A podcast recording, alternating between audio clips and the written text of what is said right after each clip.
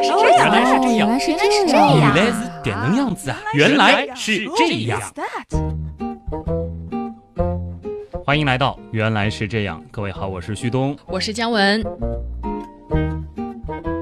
相信从这周开始，包括接下来的一段时间，很多很多朋友，大家茶余饭后多多少少都会聊一个共同的话题。嗯，没错。想当初，二零零八年咱们北京主办奥运会的那次，大家一起聊天的时候都在说：“哎呀，今天中国队又拿了几块金牌，明天比什么呀之类的。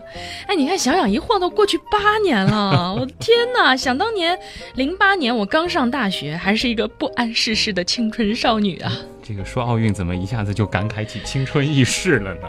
不过大家应该知道了啊，从这周开始呢，我们就进入到了奥运季，四年一次的奥运季。嗯原来是这样，也算是赶上奥运会了啊。那么今天呢，我们就会和大家来说一说和奥运会有关的那些可能大家曾经听到过，但又搞得不是特别明白的和运动。又没有什么太大关系的事儿。啊，没有关系。呃，还记得两年前世界杯的时候，其实我们做过两期跟世界杯有关的节目。那个时候呢，我们的定位是球盲世界杯啊。这个奥运会运动盲，好像我们两个也还称不上，好歹或多或少接触过一些体育项目。嗯，但是呢，既然是原来是这样，我们更多的可能会和大家来聊一聊和奥运有关的那种好玩的知识。那么今天呢，我们就带着大家一起来一下奥运会知识大扫盲。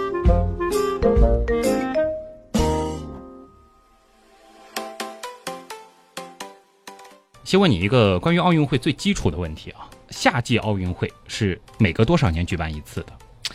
你不要老是把我当成那种傻大汉，四年一次好吗？不过我一直搞不明白的是，你说为啥要四年一次啊？这么过瘾的比赛，一年一次不好吗？哎，其实挺有意思的这个问题，包括世界杯，包括很多大型的这种体育盛会，好像都喜欢用四年这样一个周期啊。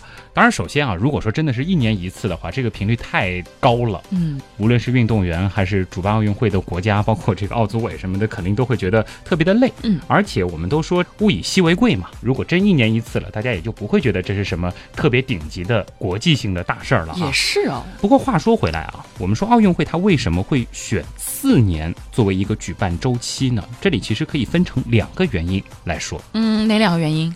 首先呢，就得回到现代奥运会它的起源啊，就是古希腊奥林匹亚。在公元前七百七十六年，古希腊呢是举办了第一届古代奥运会，当时呢其实叫做奥林匹克竞技会。那个时候就有一个规定，每四年在奥林匹克，这个呢是奥林匹斯山下的一个小城市来举办一次。那么到一八九六年，也就是第一届现代奥运会重新举办之后呢，它就沿用了当时的这个规定。而更有意思的是什么呢？就是古代奥运会它四年一届的原因呢，其实是源于天文，那是希腊人对于金星的崇拜。啊，这个给我们解释解释吧。没想到奥运又和天文扯上关系了啊！嗯金星的公转周期呢，也就是金星的一个年呢，它是二百二十四点几天。啊，那么地球呢是三百六十五点几天啊，稍微多一些。那么这样子的一个比值呢，恰好是几乎等于八比十三。嗯也就是说呢，金星和地球是形成了一个接近于八比十三的轨道共振。那么这样的话，地球每公转八圈，金星呢就会公转十三圈。那么在这个期间呢，金星就会比地球多了五圈。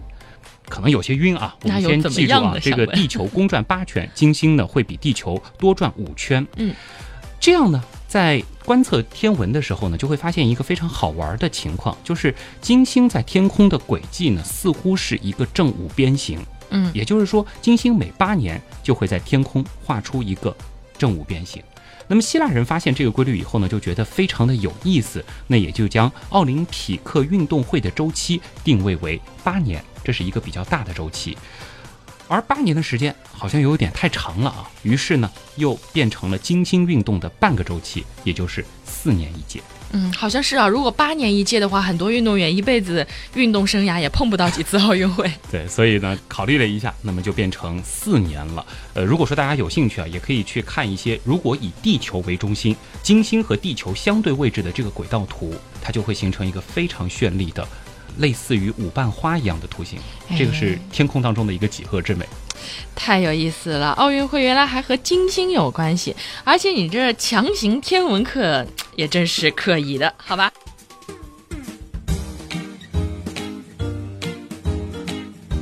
那还有一个原因呢？第二个原因呢就是古代奥运会它不单纯是体育比赛其实它包含着强烈的精神追求那最终呢是形成了一种奥林匹克精神。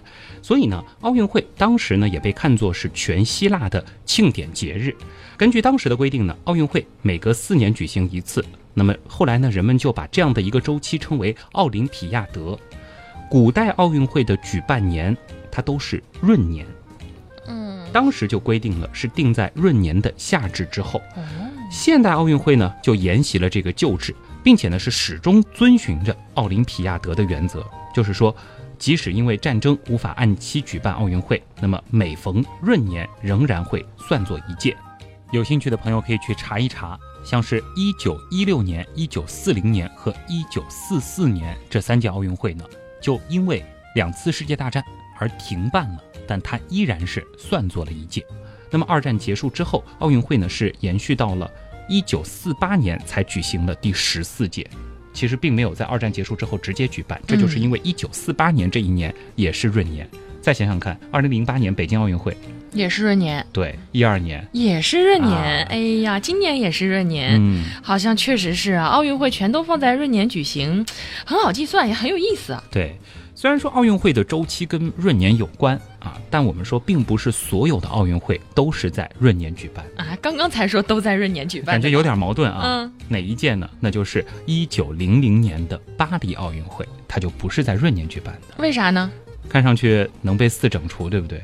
嗯，具体原因是什么？相信有一些朋友如果一直听原来是这样，大概就知道了啊。我们可以出门左转回听历史上消失的十天那期节目，我们曾经详细的和大家讲过闰年的至闰规则，百年不闰，四百年再闰。所以一九零零年它不是一个闰年。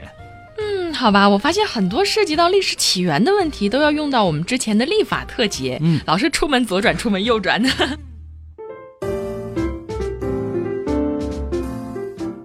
那说完历史，我再问一下旭东啊，有一个有关地理的问题，嗯就是地球南北半球的季节相反，对吧？对，那么八月份对于北半球来说是夏季，但是对于南半球来说应该是冬季呀、没错。那对他们来说，这个夏季奥运会不就是冬奥会吗？呃，南北半球季节相反没有错，但是咱们讨论局部某地的时候呢，还是应该注意当地的气候特点啊，而不是简单的根据南北半球纬度高低来评价。那首先来看一下里约热内卢的地理位置啊，嗯它的这个位置呢，其实在南半球不算是特别南的一个地方，它的地理位置呢，差不多是在南纬二十二度，西经四十三度。那大家都知道啊，南回归线所在的纬度是南纬的二十三度二十六分。那么如果说我们单单用纬度高低来看，简单的来说呢，就是说里约它是算在热带范围内的。那么即使是到了它的冬天，它的天气呢，应该也不是寒冬啊，也算不上能够办冬奥会的资格。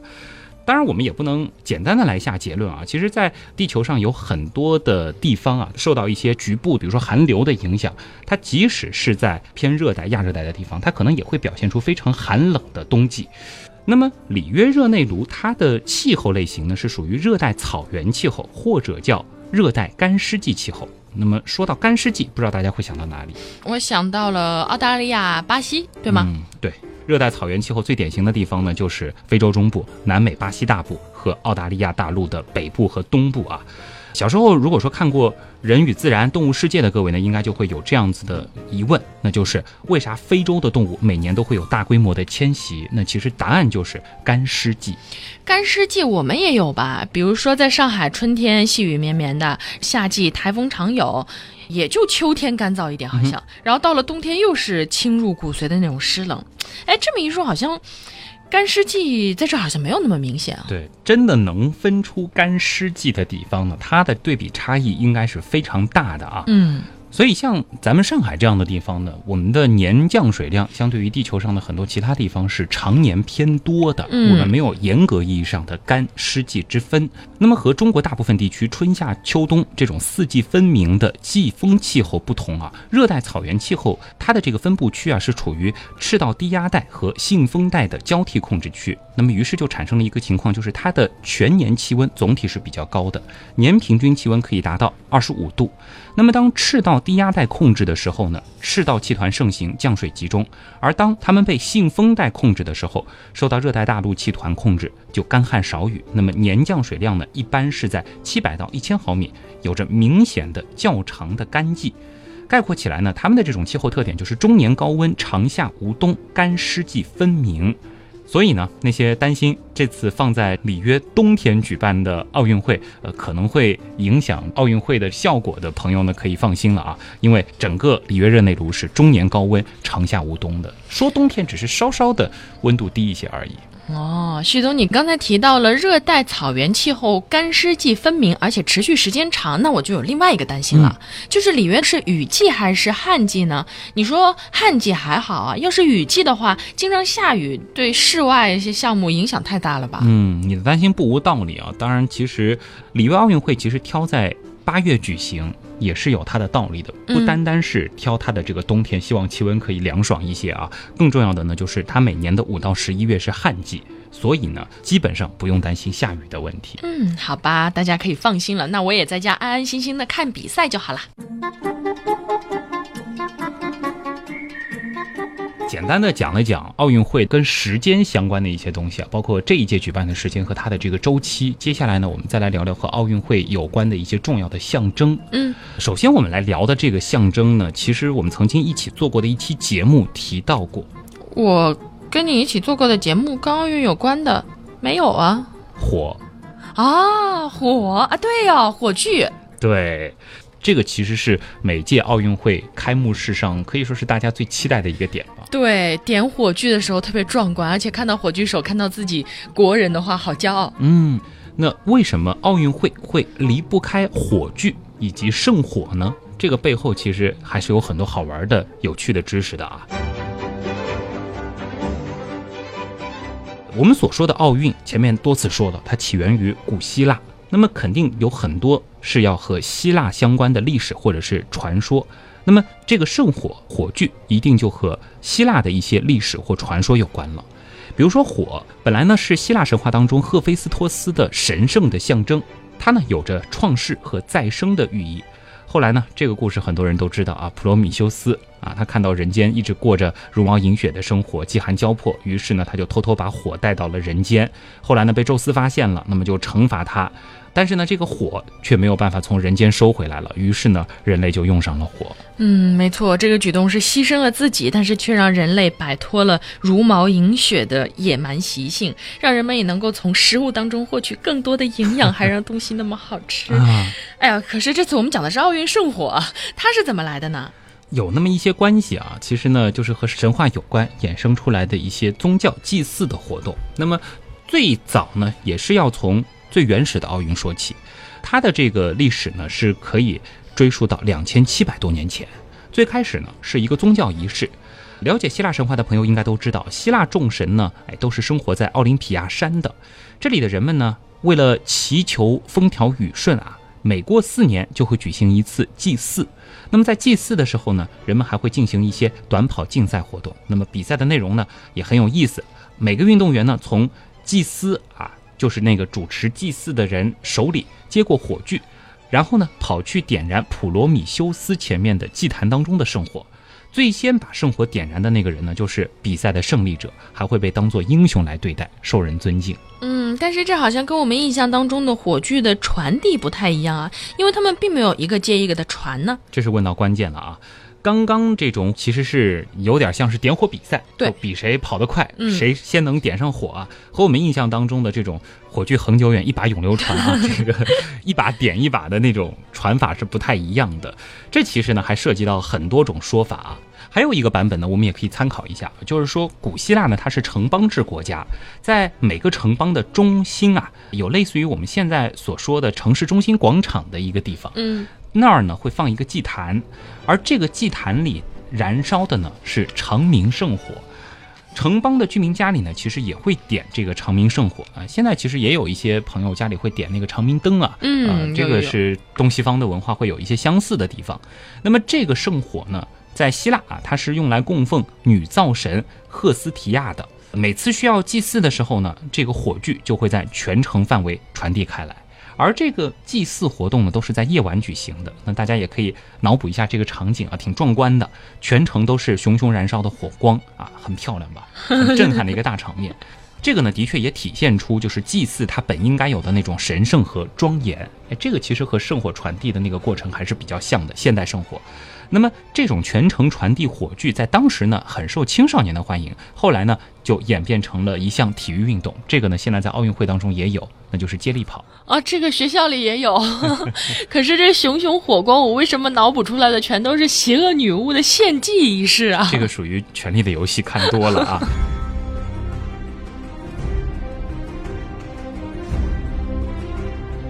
很多仪式呢，其实它都有共性啊。但是古人对火的崇拜，其实我们当时在聊火的时候，也和大家说过很多次了。它最早还是和这个保护火种有关系啊。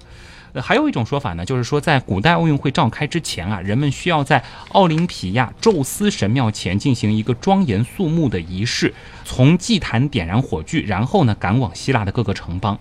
在人们看来呢，这个火炬手他传达的是神的旨意。火炬手会到各个城邦里去传达全部休战、参加运动会的旨意。那么随着火炬的传递啊，全体城邦呢就会纷纷的放下武器，恢复和平，然后呢再到奥林匹亚去参加运动会。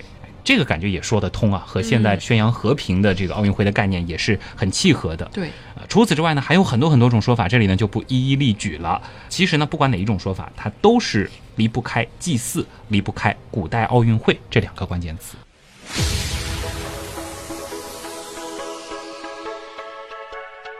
哇，原来我们的奥运圣火已经有这么悠久的历史了。嗯，如果你要说我们的奥运圣火有那么悠久的历史呢，这个对又不对啊？为什么？你刚刚说的呀，已经有两千七百年的历史了。你自己说的，为什么是我错？这不是我故意害你啊，因为要区分嘛，就是现代奥运会的这个圣火和古代奥运会的圣火它是两回事儿。而且比较好玩的就是圣火啊，在现代奥运会的最初它。是并没有这样子的一个仪式的。简单的来说，奥运圣火传递它和奥运会现代奥运会的历史并不是同岁的。为什么会这样呀？现代奥运会刚开始的那几届呢，其实并没有延续圣火点燃的这个传统。嗯，直到一九二零年，也就是第一次世界大战之后举办的第一届奥运会，那个时候呢，为了悼念在第一次世界大战当中阵亡的协约国将士啊。在奥运会开幕式上呢，当时是点燃了火炬，但是呢，这一次点燃火炬啊，和之后的奥林匹克圣火还是有点不同的，因为当时的这个火种呢，并不是取自希腊奥林匹亚，也没有进行火炬传递这样的过程。那后来是怎么变成现在这种形式的呢？这个呢是要到一九二八年的时候了。国际奥委会规定啊，从第九届阿姆斯特丹奥运会开始，恢复这种古代奥运会点燃圣火的传统仪式。而真正意义上的奥运火炬传递仪式呢，其实是到一九三六年德国柏林奥运会才开始的。这里呢说一句题外话，当时呢其实是纳粹的一种宣传方式。嗯，呃，不过一九四八年奥运会之后，圣火传递这个仪式也就正式成为了奥运会的一部分。那么到了一九六四年开始呢，冬季奥运会也开始了圣火采集活动。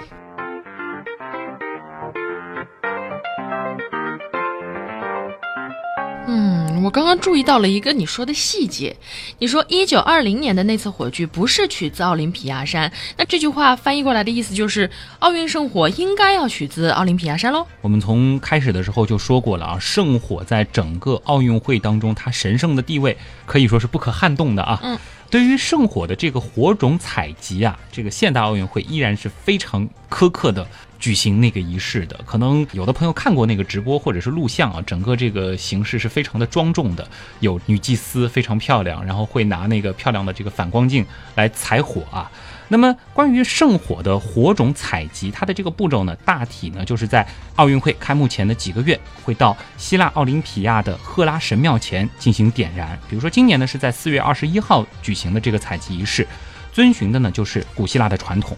由象征着神的化身的首席女祭司，在奥林匹亚的赫拉神庙前朗诵致太阳神的颂词。然后呢，通过将太阳光集中在凹面镜的中央，产生高温，引燃圣火。这个呢是官方制定的啊，采集奥林匹克圣火的唯一方式，不是说你到奥林匹亚山去什么点一把点个火柴啊，这个点个打火机什么就能采火了啊。而这个火种呢，它会被置于一个非常精美的火种罐里，由首席女祭司带到古代奥运会场内的祭坛来展示圣火，然后呢。再会点燃第一名火炬手的火炬，那么之后呢，这个火炬就会从这里开始向全世界传递了。当然，其实关于这个火炬传递，怎么样让它传递的过程当中不熄灭，嗯，也是各国在举办奥运会的时候非常费脑筋的。曾经就出现过很多次火炬熄灭的这个过程。当然，好在通常都会有备份的这个火种在。要不然尴尬了，你说又不能当即划根火柴，火种就不对了。它可以从备份的，其实有一个就是像一个随身的，就是让它能一直烧的的一个小火灯，嗯，这里面会保存一部分的火种。你刚刚说那个女神朗诵致太阳神的颂词的时候，哇，感觉好神圣哦！嗯真的不愧是圣火，这个圣真的是名副其实啊。对。说了那么久啊，其实我们漏掉了一个很重要的，而且特别科学的东西没有谈。我们前面其实谈到怎么样让圣火烧得更久，嗯，那么让东西烧得更久，咱们需要什么燃料，啊？你要说燃料吗？对，说火的时候说过，对不对？嗯，可能有细心的朋友会发现啊，生火在传递的过程当中呢，这个时间啊，它往往会经历很久，而我们呢，并没有在途中看到添加燃料。哎，一个小火炬它就能烧特别长的时间，这个呢，是因为圣火它使用的燃料呢，通常是高纯度的丙烷，那么这个纯度呢，可以在百分之九十九以上。选择丙烷这种气体呢，其实是因为它有一些比较有意思的特性。首先呢，就是它的这个熔点和沸点是满足环境温度的要求。另外呢，它燃烧之后的这个颜色比较漂亮，是比较有活力的那种橙色活力橙，啊，对，也比较醒目啊。旭东，作为一个奥运迷兼吃货啊，我也要给你讲一个关于圣火的事儿。哦，嗯，你知道吗？在一八九六年的四月六号，就是第一届现代奥运会的开幕式上，象征和平的鸽子，就和平鸽嘛，就在运动场上展翅飞翔，啊，这也算是一个象征。很美哈。嗯，在开幕式上放鸽子，其实成为了奥运会的标志性动作之一。哎，好像近几年奥运会不太有啊这个细节但我记得我小时候看到奥运会里还是有的。啊。那你小时候也够小的啊。不过，一九八八年汉城奥运会的开幕式上呢，不知道是因为饿还是因为还在辨别方向，就很多刚刚放飞的鸽子啊，正好停留在火炬塔上休息。嗯，然后你猜怎么着？圣火点燃了。嗯，然后圣火就点燃了，再加上此后的奥运会开幕式大多是在晚上举行的嘛，然后也为放飞鸽子增加了难度。因此呢，后来出于绿色奥运和保护动物的考虑呢，开幕式就不放真鸽子了。就免得放完之后变成烤鸽子。哎，问题又来了，为什么我印象里我有看到过放鸽子的？看的，是曾经的开幕式的回放。哎，也有小时候，比如说九六年的时候，可能看的是八四年这样子奥运会的回放。有可能，有可能。我们回顾一下这个鸽子军的历史啊，早在一八九六年的四月六号，第一届雅典奥运会的开幕式上呢，象征和平的鸽子就在运动场上展翅飞翔了。然后第一次世界大战之后，一九二零年在比利时安特卫普举行第七届奥运会开幕式。当时国际奥委会就做出了在奥运会开幕式上放飞鸽子的决定，嗯从此这一决定就成为了奥运会开幕式上的传统仪式。嗯，所以说现在奥运会它其实是不出真鸽子，嗯但是它会出一个鸽子的意象。嗯大家可以回想一下，其实每届奥运会如果不放真鸽子的话，它也会有类似的一个呈现。它会比如说用灯光组成一个和平鸽的这个形状啊，这个其实还是也挺美的。呃契合它的这个奥运精神的。嗯，而且省得鸽子一不小心又被铐住。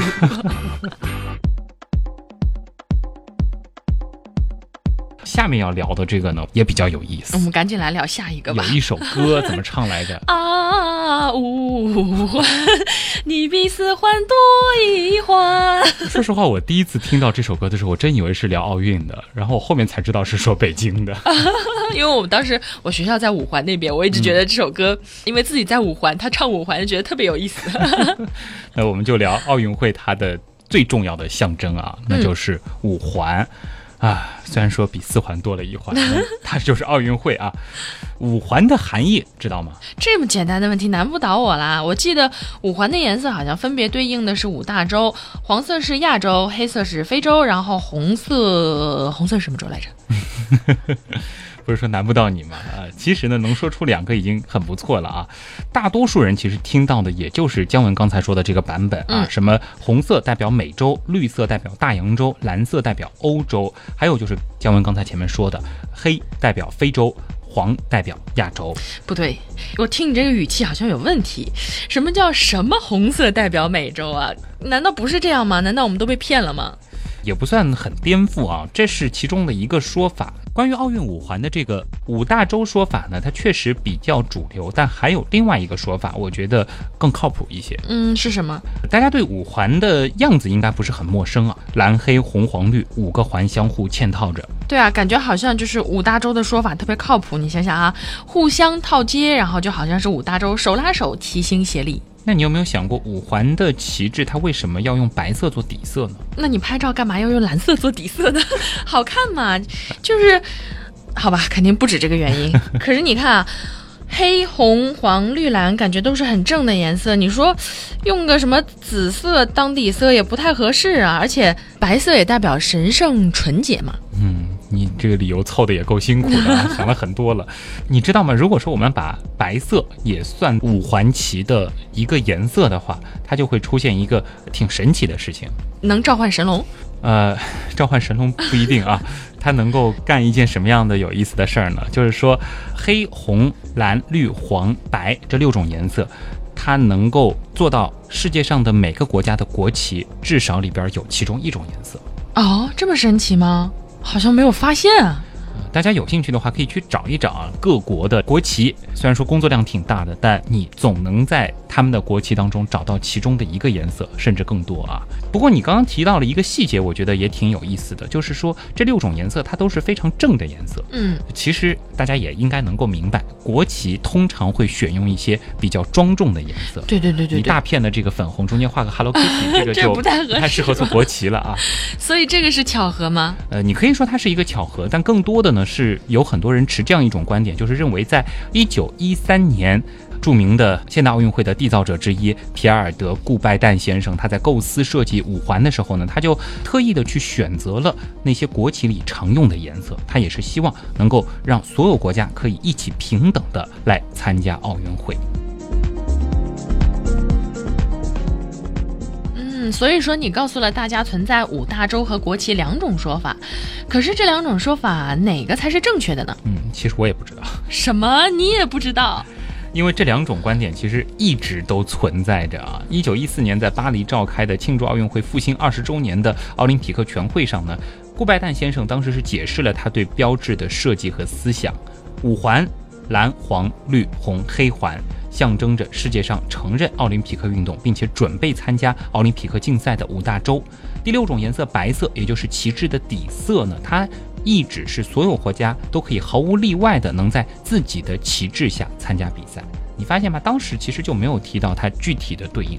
哎，好像是啊。这个时候只是说五环象征五大洲，但是并没有说哪个颜色对应哪个大洲。嗯，这个呢其实是到了一九二零年第七届安特卫普奥运会开始，奥运五环呢才开始一一对应为五大洲的象征。一直到一九七九年六月，国际奥委会出版的《奥林匹克杂志》第一百四十期的时候，才指出这种说法，它的确是正确的。不对呀，种种的证据都支持了五大洲的说法，那为什么又会有国旗的说法呢？这个呢有点死抠啊，就是说是在国际奥委会官方网站问答部分当中，国际奥委会又表明，必须要指出的是，说每种颜色有一个明确含义的说法是错误的。实际上呢，一九一三年顾拜旦先生创造五环的时候，带有白底的五种颜色是代表了当时世界上所有国家国旗的颜色，无一例外。啊，那现在怎么办呀？这两个说法哪个才对呀？其实大家也看到了，这两种说法呢，都是根据顾拜旦先生的讲话推测出来的。除非国际奥委会他给这件事儿来一个定论，否则的话，这两种状态可能一直都会并存啊。但是无论如何，这两种说法其实都代表着全世界运动员在奥林匹克旗帜下的团结和友谊，强调所有运动员应该以公正坦诚的运动精神在比赛场上相见。所以呢，这两种说法，我们说正确与否都无关紧要嘛，只要奥林匹克精神在，这两种说法都是合理的。嗯，也对啦，不同的解释殊途同归，只要公平公正、团结友爱，五环就是奥林匹克精神的代表，有没有很正能量？非常正能量。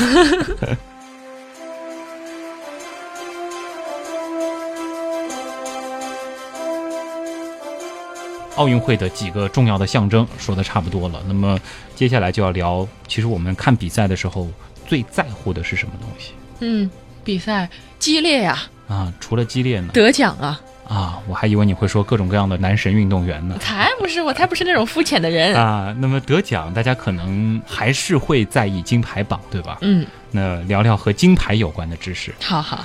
我记得世界杯的时候，其实和大家聊过那个杯。啊，它到底值不值钱？含多少黄金？嗯，奥运会的这个金牌，它到底有多少含金量呢？哎，我觉得它应该蛮值钱的吧。如果说从收藏价值来说，我觉得它一定是很值钱啊。那如果说单单从金属来看，那它到底有多值钱呢？我是注意到他们有一个动作，得奖之后不是会咬一口吗？难道那不是金的吗？他们咬一咬。想测试是不是金的，但事实情况呢？它含金，但不是纯金。一咬发现咬到了个铁板，对，也不是吧？就是说它的这个黄金的含量呢，并不是特别的高啊。金牌里呢，金是有的，奥委会是这样规定的，就是金牌呢必须至少含有百分之九十二点五的不是金是银啊，和六克的黄金啊，所以。它的这个含金量是多少，基本上就能算出来了。镀金了，哎，比如说这个上一届伦敦奥运会，它的这一面金牌呢，它价值大约是七百零六美元，重量呢是四百一十二克啊，它其中的金含量呢只有百分之一点三四。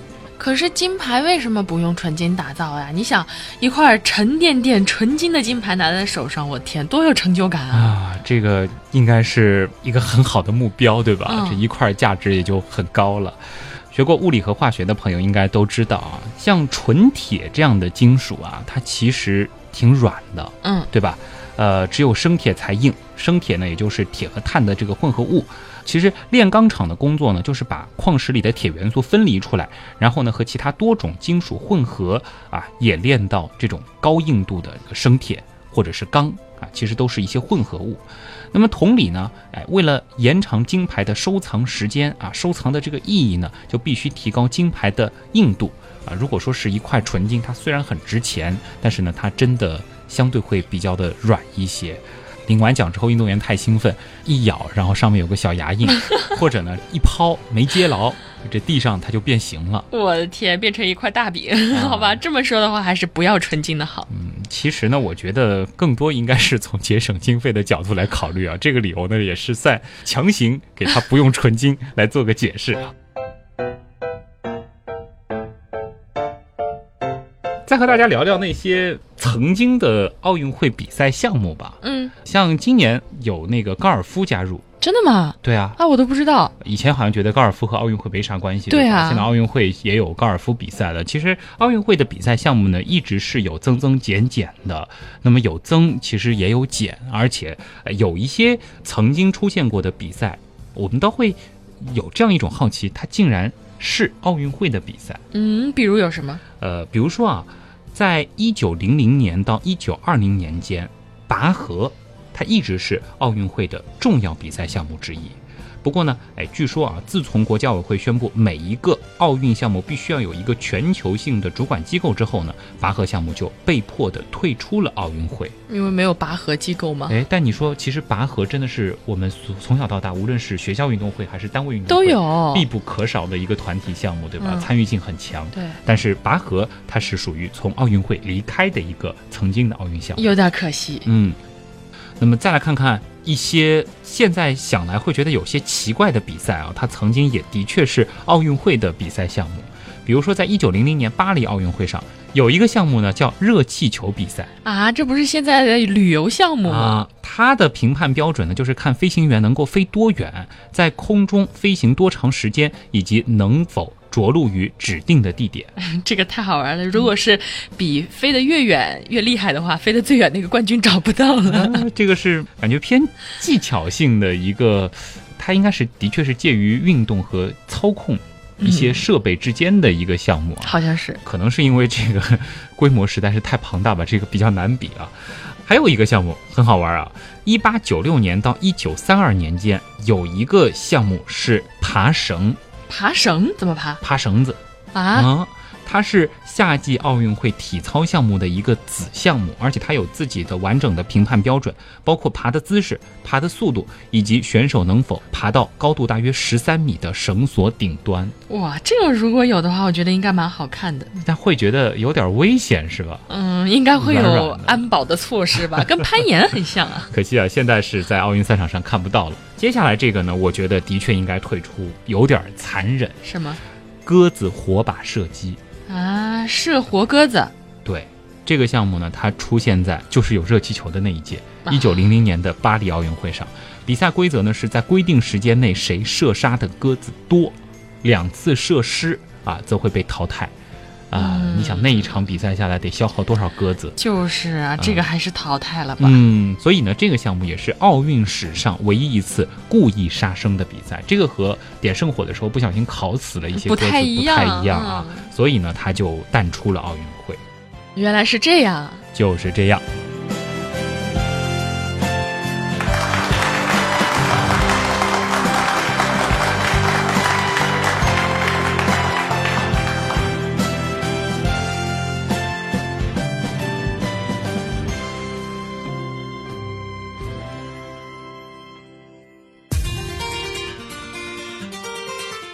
点时间和大家再聊一些这种和奥运有关的一些比较好玩的事儿啊。嗯，我就记得有一个事儿挺有意思的，就是男扮女装参加奥运会的运动员啊，真的吗？啊，被发现了吗？呃，在一九六八年第十九届现代奥运会上呢，这个国际奥委会是第一次对女性运动员做了性别检查。嗯。呃，检查的目的呢，就是为了消除啊这个竞赛当中出现的欺骗行为，维护奥运会女子比赛的公平性。你想要是男的这扮女的去参加奥运会，他这个先天条件一定就比女的会好一些，好像体能上会好一些。同等情况下，他是不是更容易拿金牌？嗯。那么当时的那一次体检当中呢，全部女性都获得通过的。为什么会有这样子的一种检查呢？就是在以往的奥运会上啊，具有女性外表特征的男性运动员参加奥运会项目比赛的例子其实还不少。比如说，一九三二年第十届洛杉矶奥运会女子一百米冠军，一九三六年柏林第十一届奥运会女子一百米亚军，波兰运动员沃尔什。那么他一九八零年去世的时候，他的这个尸检结果就表明，他啊其实是具有男性的这个外生殖器以及。含魂的染色体啊，其实不能说它纯粹是这个男扮女装，只是说它其实是真正的这个两性人的这个概念。对他来说是不幸的，但是对于比赛来说呢，又是不公平的，对吧？对。那么竞技运动，尤其是这种体能类的运动项目呢，其实在一定程度上呢，都是比运动员的肌肉力量和耐力。那么。相对而言，男性的确是占有明显的优势啊，所以呢，从一九六八年开始，奥运会它都会进行一个性别检查，以维护奥运会女子比赛的公平性。有意思哎。既然你都说了运动员的事情，那我来说说奥运会的药物检查是怎么发展来的。这也和体育公平有关系啊。首次因兴奋剂而遭到禁赛呢，是发生在一九六八年的奥运会上。一九六八年的奥运会上，瑞典现代五项选手利尔简沃尔酒精超标，导致了药检呈阳性。据说呢，他是在赛前喝了几口啤酒，因此而遭到禁赛。嗯，那么第十九届，也就是一九六八年十月十二号到二十七号，在墨西哥城举办的第十九届奥运会上，第一次正式进行了性别和兴奋剂检查。这个原因呢，就是在一九六零年第十七届的奥运会上，一名丹麦自行车运动员在比赛途中暴死，经解剖啊，发现是因为服用了兴奋剂所致的。此后，国际奥委会就做出了决定，对参赛选手一律进行兴奋剂检查。那么在性别检查当中呢，刚刚你也说了，全部的女运动员都获得了参赛资格，但是兴奋剂检查却是发生了两起事件，一个是保加利亚古典式摔跤运动员因为服用兴奋剂一类的药物被除名，还有一个是瑞典队在现代五项比赛当中获得团体第三名，但是发现其中的一名运动员饮酒，经过检查发现他的血液当中的酒精含量是超过了规定的程度，于是呢也就被剥夺了全队的比赛名次。所以这倒是一个冷知识啊，嗯就是酒精也是也不行，奥运赛场上禁止的一种成分。对。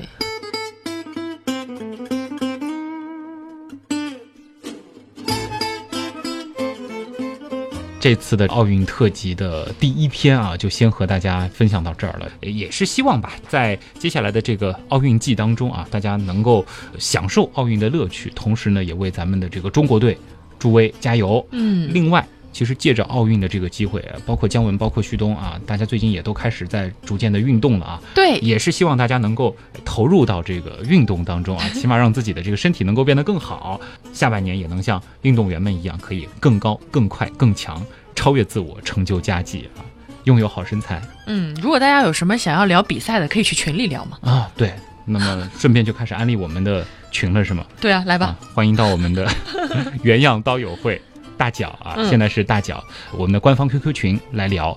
大脚还有不到三百个名额，哎呀，还剩可能也就两百多了吧，所以说大家赶紧快加进来吧。快加对，在之后就是传说当中的四群了啊，四群现在还没有开，呃，现在呢还是可以进大脚，非常热闹、非常好玩的一个群，在 QQ 群搜索“原样刀友会”，大脚刀是唠叨的刀，脚是脚是头上长角的角。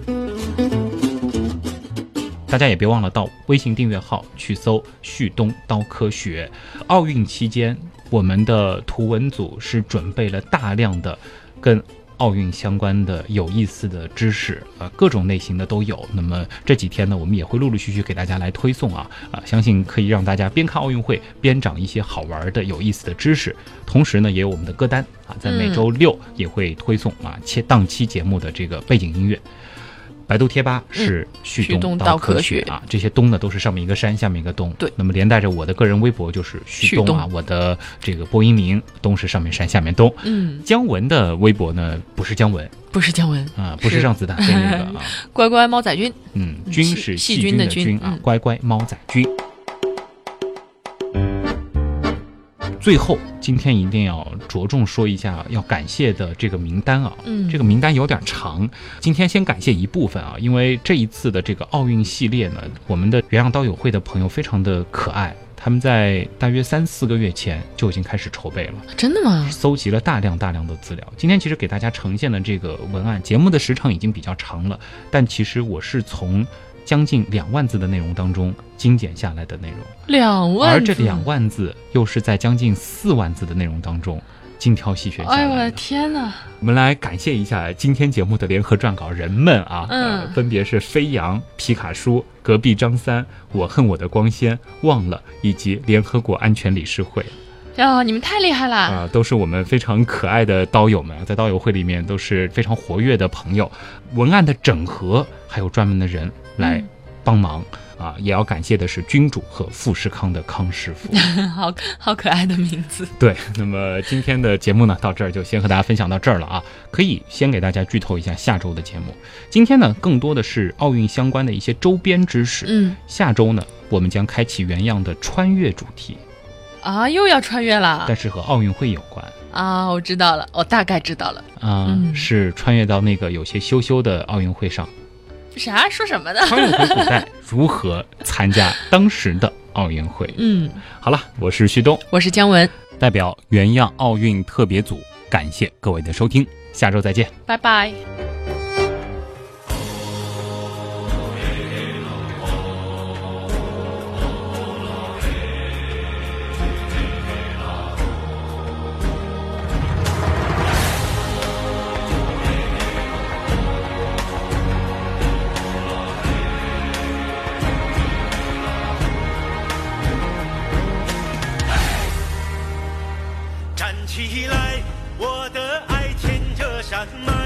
奔跑才有了期待，起点写着我的未来。嘿呀，嘿呀，终点没有成与败。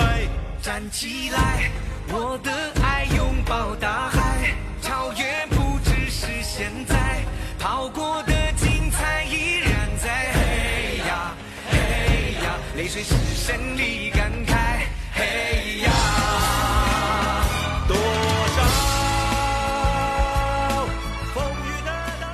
那么和中国大部分地区春夏秋冬这种四季分明，重量呢是四百一十二克啊。那么其中它的这个黄金含量其实只有一点三四克，也就是说它其中的这个重量，哎，百分之一点三。对所以这倒是一个冷知识啊，嗯就是酒精也是也不行。奥运赛场上禁止的一种成分对，啊。其实你应该有经验了，就是喝酒的作用。比如说你要跟某个女生表白的时候，你会不会想，啊我喝口酒壮壮胆一些，对对对，这样可能整个人更哦兴奋一点。就是不是不知道是不是这个道理啊？你没有经验吗？但是啊，你说的这个好像更那个什么一点儿。懂了懂了，有有有有有有有有有有有。好，